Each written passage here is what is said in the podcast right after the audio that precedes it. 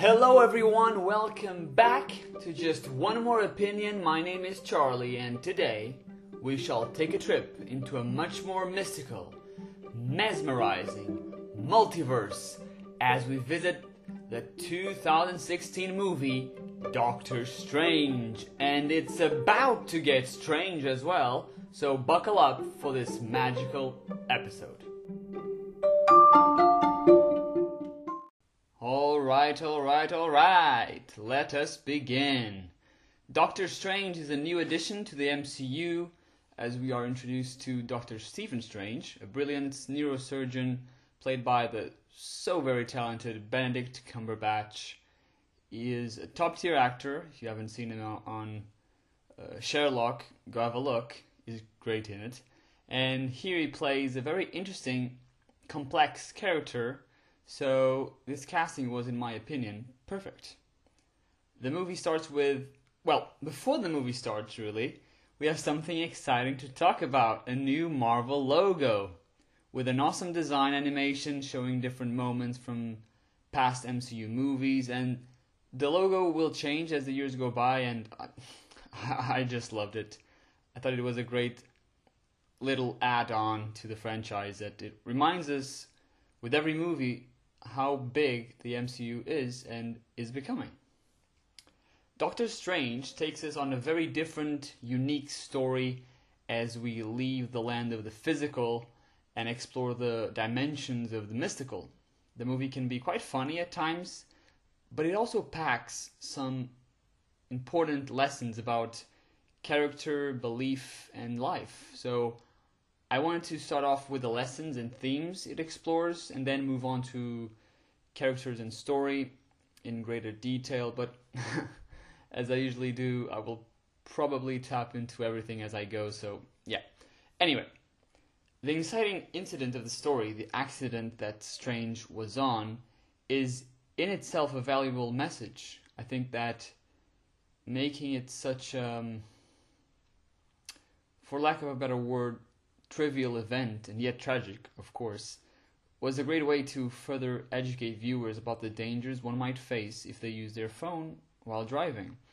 I'm very much against distractions uh, while driving, with or without passengers, because life is so pre- precious and fragile, vulnerable to an instant accident. So I thought this was a very wise, important reminder of the consequences of these ignorant actions one might be inclined to do. Another lesson the movie teaches us is about character and letting go of ego.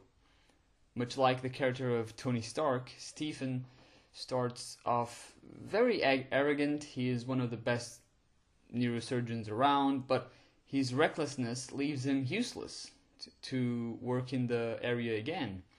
And there's this irony that he could have done a better job at reattaching the nerves and fixing his hands, but of course now he was the helpless victim. The accident doesn't make him value life, instead, he turns bitter towards everyone, especially towards his friend Christine Palmer, played by Rachel McAdams. He is a, a bit of a jerk to her, rejecting the idea that he can still find purpose outside of his career and alienating her as well. Again, like Stark, uh, Stephen's ego takes over him and makes his perspective somewhat narrow minded, and his rage is fueled by the loss of his hands. Um, and this is one of the plot points that lead him to where he needs to be, so I'll get into details later. But what I wanted to get at is that there is so much character growth within Strange as we get into the final moments of the movie, his his ego shrinks as he learns to care for someone other than himself and to see things in a different way, forgetting everything he thinks he knows, and that links to belief, which is another important theme of the movie. Strange is a man of science, of course he is. He, he's a surgeon, a very good one at that. Um, so he dismisses any notion of spirituality being real or beneficial when he meets the Ancient One, he is appalled by what she tells him, and he's played, and, and Cumberbatch plays him to be this very dangerously ignorant man. And I think this says a lot about how problems arise in our planet. Many are the result of belief and ignorance clashing, being polar opposites. But I think for me, at least, it's really about acceptance. We should all accept that other people believe in things we don't comprehend, things we don't believe in, and those things may or maybe are not based on science, which is mostly seen as fact. But I don't think it, it's right to completely feel the need to insult or lessen another person's sense of spirituality or religion, to to call them stupid or ignorant because everyone has a right to an opinion. It's only when that opinion puts someone in danger that I have a problem with using your beliefs to hurt, devalue, or even kill someone is despicable. But if your perspective on the world around you brings nothing but peace of mind and positivity to yourself and even others, then who am I to judge or degrade you? Of course, there, there are some gray areas where someone's opinion uh, goes against um, an actual fact, scientific fact. In those cases, obviously, there's other factors to to assess, but you, you got my I think I think you get my point. And I think that the movie teaches us a lesson to open our eyes and minds to what is unlikely but not impossible, to something outside our current knowledge. The, the story of Stephen Strange turned him from a man of science to a man of science and spirit. And then we have um, we also have a lesson about life and what to do with it. Strange thought that his only purpose was to be a surgeon, to help lives, to help save lives, when in truth he really just thought about his fame and his status. When the accident happens, he he spends all his money and time to try to become of use again, but to no success. It's only at the end of the movie that he realizes how self-centered he had been and decides to live in true service of others, preventing unknown disasters from happening and protecting the earth from otherworldly threats. The Ancient One also gives him a, a slice of wisdom as she passes away at the at the end. She says that death gives gives life meaning, and this concept, this idea, goes against our villain's point of view. So, let me finish this section on themes and lessons and start talking about characters. First, our villain, Kaecilius, played by Mads Mikkelsen. I guess he's viewed as another black sheep in the MCU's Rose Gallery because maybe is is an unremarkable like Malekith. And well, I agree that he's one of the weakest antagonist in the franchise, but I give him more credit more credit than what I have to say about the Dark World villain. Um, and my biggest defense for Kaecilius is that his motives are good, but they're terribly underexplored, as is his origin. There's a line about him losing everyone he ever loved, but we are not shown this event, nor do we get a scene alone with him feeling the pain of his loss. Baron Zemo in Civil War worked for me because we spent a few moments alone with the character, and in the end, he opened up to T'Challa. Here we get something like that when Strange confronts Kaecilius and he tells the, the good doctor how he feels about the concepts of time and death. He describes time as our biggest enemy and death as an insult. And I have to say, from my life experience and my thoughts on both matters, I sort of see his point and even agree with him to some extent. Time is fighting against us, and sometimes it's excruciating to watch time win over and over again.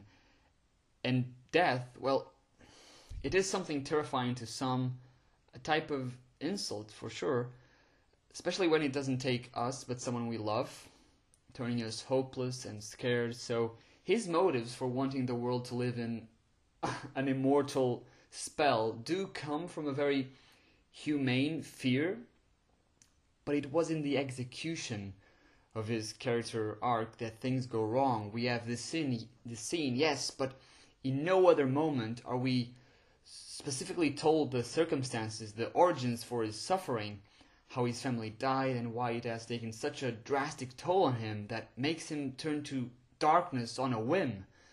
So I'm afraid they they had something interesting around Kaecilius, but they didn't develop it the way they should have.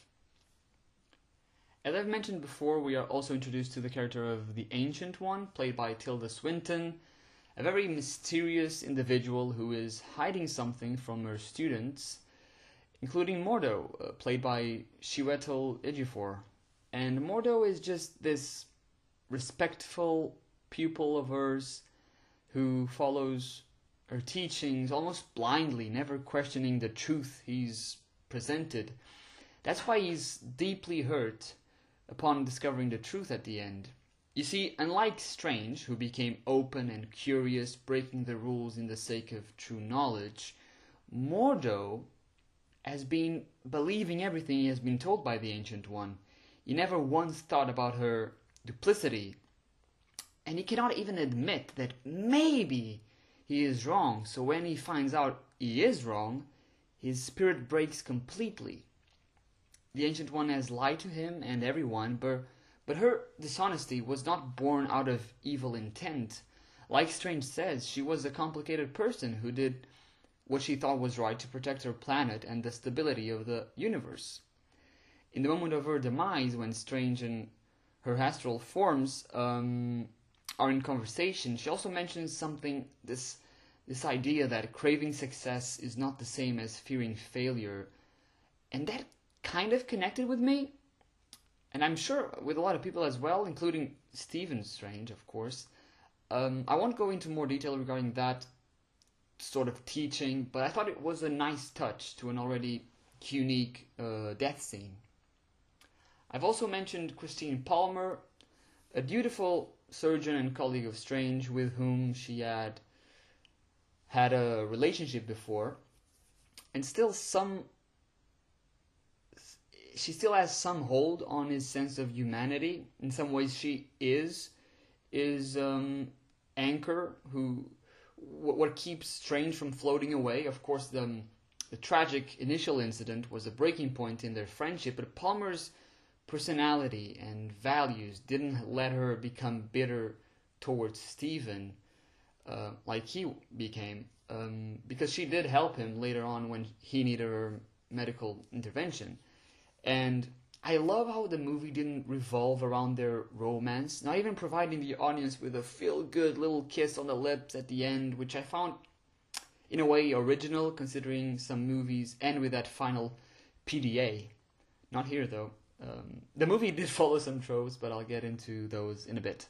We also meet Wong, another sorcerer who can be quite funny at times, provides some nice parrying to our protagonist's sarcasm and jokes. But apart from that, his role is minimal in the story, functioning only as an ally and protect- protector of the planet. And the final character we have to talk about is the Cloak of Levitation. I'm kidding. Or am I? Mm, well, he is kind of a character as well, having a life of its own and all, also offering some humorous moments. But okay, Dormammu is the next vital character in this film. His introduction was unexpected, yes, but his design was a bit um unimpressive to me. I don't know, I'm not really a fan of gigantic gigantic one color villains with a menacing voice and one scene, albeit a great scene, but yeah, I wonder if he's going to return for the sequel or not, but yeah, we'll have to see. Wait and see. And that was characters. We're done with that. Now, I think that most of the story of the movie was mentioned in these last few sections, but I'll try to slip in slip in some things I haven't touched upon. First off, the special effects.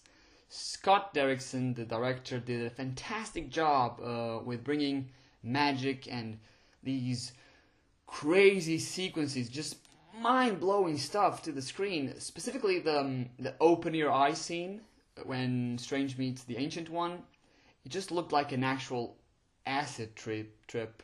Um, Derrickson used some cre- very creative ways to show how far they could go with the effects and how to explore the multiverse.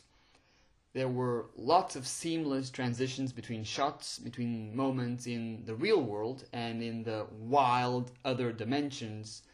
And as for our final battle, which wasn't really a battle, more of a, a conversation with some dying by strangest part, um, I found this encou- encounter quite innovative. Strange was very astute with his plan against Dormammu, offering a rather unique third act and also very memeable. his bargain with Dormammu led to Kaecilius and his zealots to disappear just like that, which was fine, I guess. Um, and yeah, the the fight scenes with the with the magic, with the spells, some of it was quite cool, but um, nothing too impressive, nothing that really stood out. Only with um, the graphical sequences of dimensions collapsing and yeah, that was very cool. But the fighting itself amongst the characters was it was okay. Also, introducing the Eye of Agamotto as the Time Stone was awesome, and the time manipulation um, animations were very cool as well. The um, the post-credit scenes teased an angry Mordo with a vicious plan to rid the world of unworthy sorcerers, and the other one paved the way for Thor Ragnarok, as we were shown an actual clip from that film in which Doctor Strange makes an appearance. Now, uh, besides the villain problem, there were some moments in the movie where I felt that the writing was pretty lazy for example, when Strange meets Wong in the library, he picks up the exact book from which Kaecilius had stolen a page. Okay. And Wong tells Strange all about Kaecilius. I, I just thought that that was um, a necessary exposition, you know. Also, everyone says that Marvel used the Iron Man formula here, with Strange being Another Stark, a guy with ego and skill, who undergoes a terrible experience that takes him on a path of heroism. I, I, I get it. I kind of see it too, but oh well, it is what it is. You know, it is what it is. Overall, I, though, the um, I thought the movie was great. We have some comedy sprinkled throughout with Beyonce and Wi-Fi passwords being surprising punchlines. The VFX again, magnificently used. We experience something new in the MCU. And also Cumberbatch as Doctor Strange is just phenomenal. The character eventually grows on you, gets released from his narcissistic cocoon and learns to, well, learn.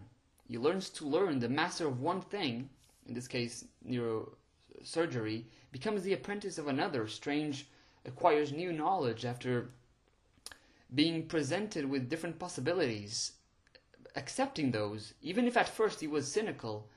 And here we have another great lesson about how, how one is always learning and should always strive to learn more, not be constricted to the teachings one already has, but open to more.